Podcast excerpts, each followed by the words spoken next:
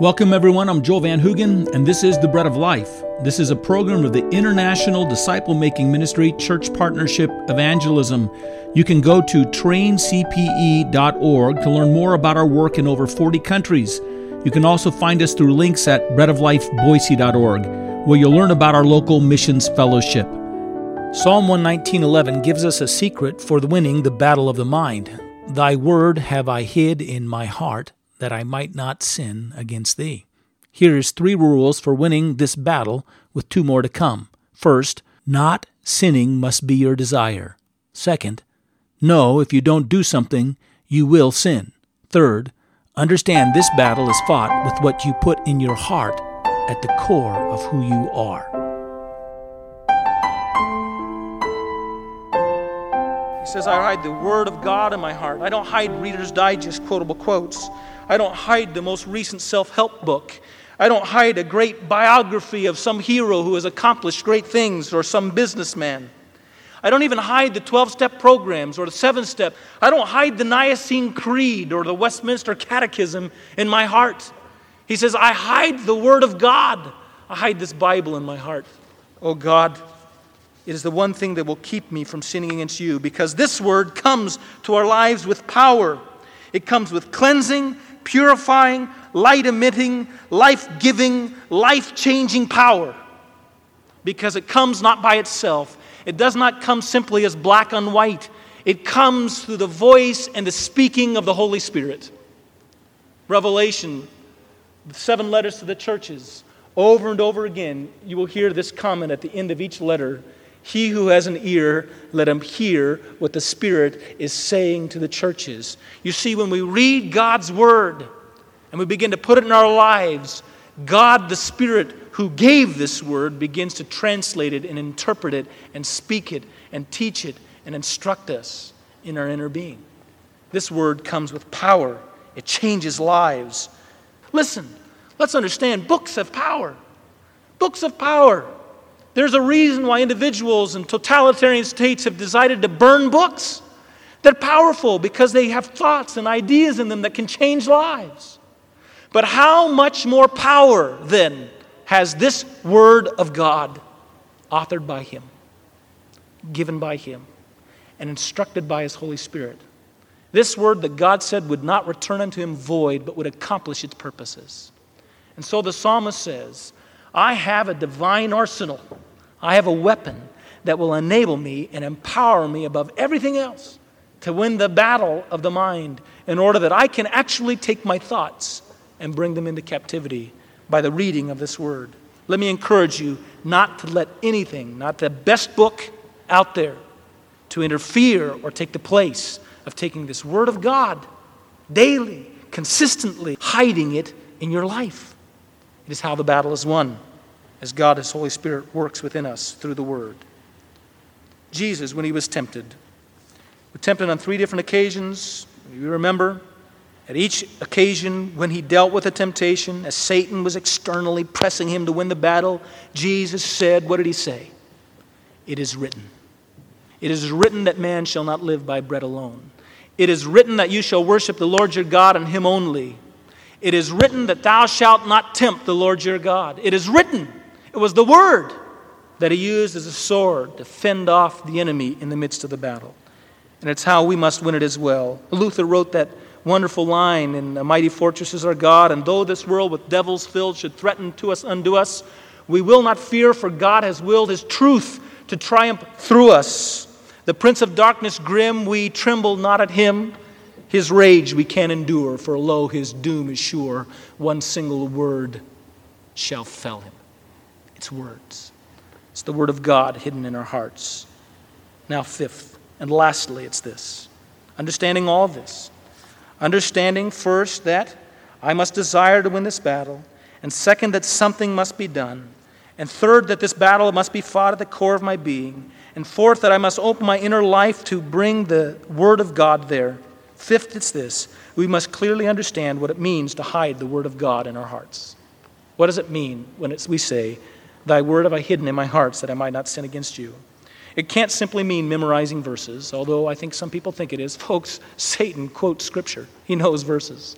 Memorization alone will not help you win this battle.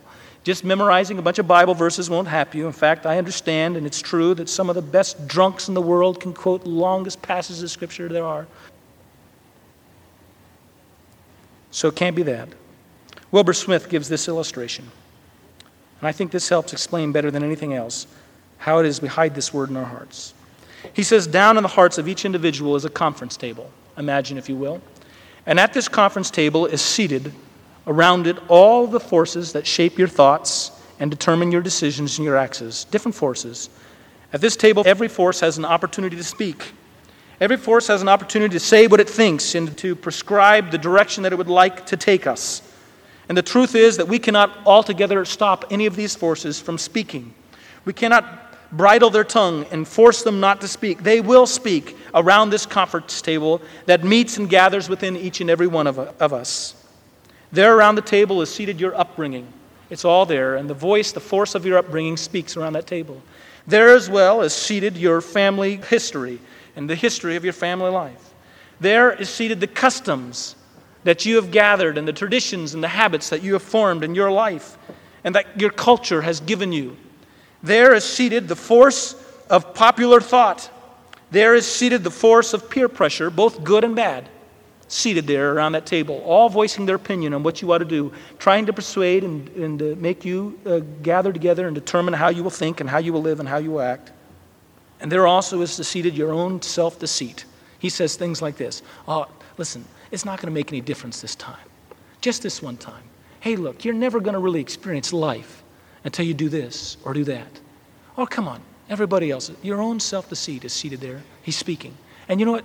You can't put a gag in his mouth. We wish you could, but we can't. He speaks around that conference table. There as well are all your sinful desires, and they speak louder than anyone else.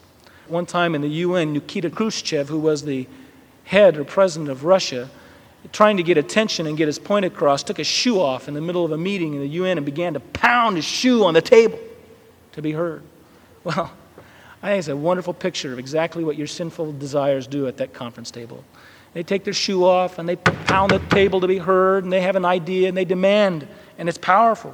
So powerful that it's hard not to yield, hard not to give in ground, hard not to be persuaded by the influence of his ego, which is so large larger almost than anyone else's.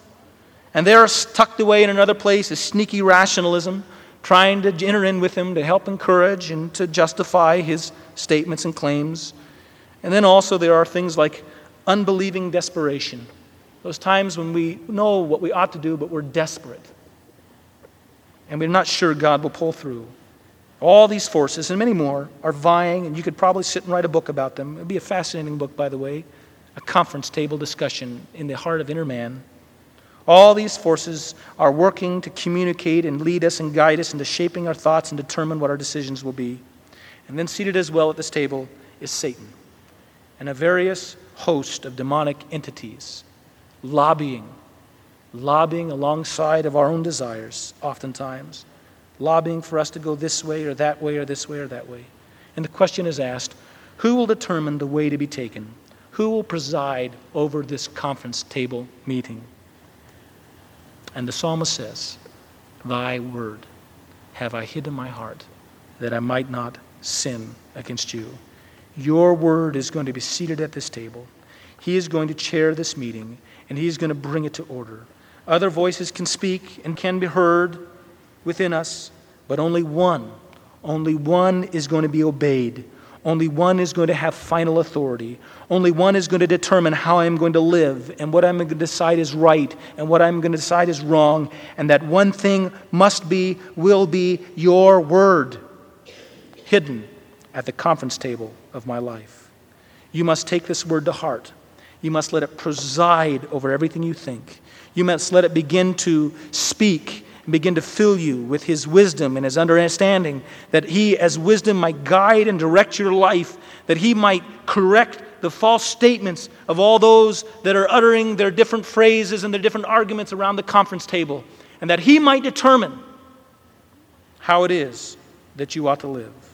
And there's only one way that you can hide this word in your heart, and is this you read it and you determine to obey it. You determine to follow it. You determine to believe it regardless of what all the other voices are saying or all the other rationale that is created, you embrace it. That's simply it. You let it preside over the conference meeting of all your thoughts. Now, you might say, now, wait a second, that doesn't help me. This does not help me control my thought life. I still have all these thoughts that I don't wish I didn't have, all these th- things that are coming through my mind, all these arguments that are being made that are contrary to my own desire to please God. How do I deal with those things? The point is this that you cannot stop these other forces from speaking. They will speak, they will be heard. Now, they might learn to say less if they know you're paying less attention to them. If they know you're not inclined to listen and do what they say, if they begin to understand that you've committed your life to listening to the presiding voice of the Word of God by His Holy Spirit, but they still will speak and they will still utter their statements. And you can't stop them from speaking, but what you can do is you can determine as the Word of God speaks, you can de- determine to choose how you will receive these other voices. You can choose to determine how you will react to them. You can choose to judge them, these other voices, as wrong, as sinful, and selfish, as being detrimental to your life and detrimental to moral congruity, you see. You can determine what you will think about this word, and you can choose not to follow their words. That's all. You can either entertain these thoughts or you can let them pass through your life unjudged in an uncritical manner, in which case they'll keep running through. Or you can begin to let yourself or choose to let yourself become repulsed by them. You can choose to make these thoughts and these things which are contrary to the Word of God to be disgusting or childish. You can have a critical judgment of your own thought life. And this is one of the ways in which you begin to address by the Word of God and set in place all those voices. So at least if they're going to speak, they know their place and you know it as well. The truth is, you can't stop the things from speaking. You can't stop voices from running through your mind, but what you can do is this. If you've determined that you would not want to displease God and you've rendered your judgment against it, and those thoughts keep coursing through your mind, you can know this this is not you. This is not sin. This is the enemy. This is Satan. This is him pressing up and stirring up the flesh within you in order to destroy and in order to distract you in your inner life. But the Word of God will win the battle of your mind when you take it to heart and let it preside there. I remember as a young boy having a real struggle with thinking the right thoughts. I remember particularly there were things I knew I shouldn't think, and it would be that thing that kept running through my mind. It was when I began to understand that there was someone at play other than myself, that there was an enemy who wanted to attack me. And also understand that even if those things were lodged in my memory bank physiologically, that in my heart and my spirit I had dealt with it and I wanted to please God and I was committed to letting that word preside there. And when I began to address each thought that way and turn my attention to the Word of God, that God began to give me a victory over. Look, it's a lesson that a young boy can learn, and it's a lesson that we need to continually learn. Let's hide the Word there so it can preside. God, we thank you for this gracious Word. We thank you that you have done everything in order that we might be all that we can be, in order that you could shape us according to the wonderful creation that you have made us into, created in your very image. God, we do not curse our moral nature, we bless it. We thank you that this is the way of satisfaction and joy and peace in life. Thanks for joining us today. To learn more about the Bread of Life ministry, go to breadoflifeboise.org. There you can also contact us with requests for this or other messages. Please join us in our next broadcast. Until then, may God bless you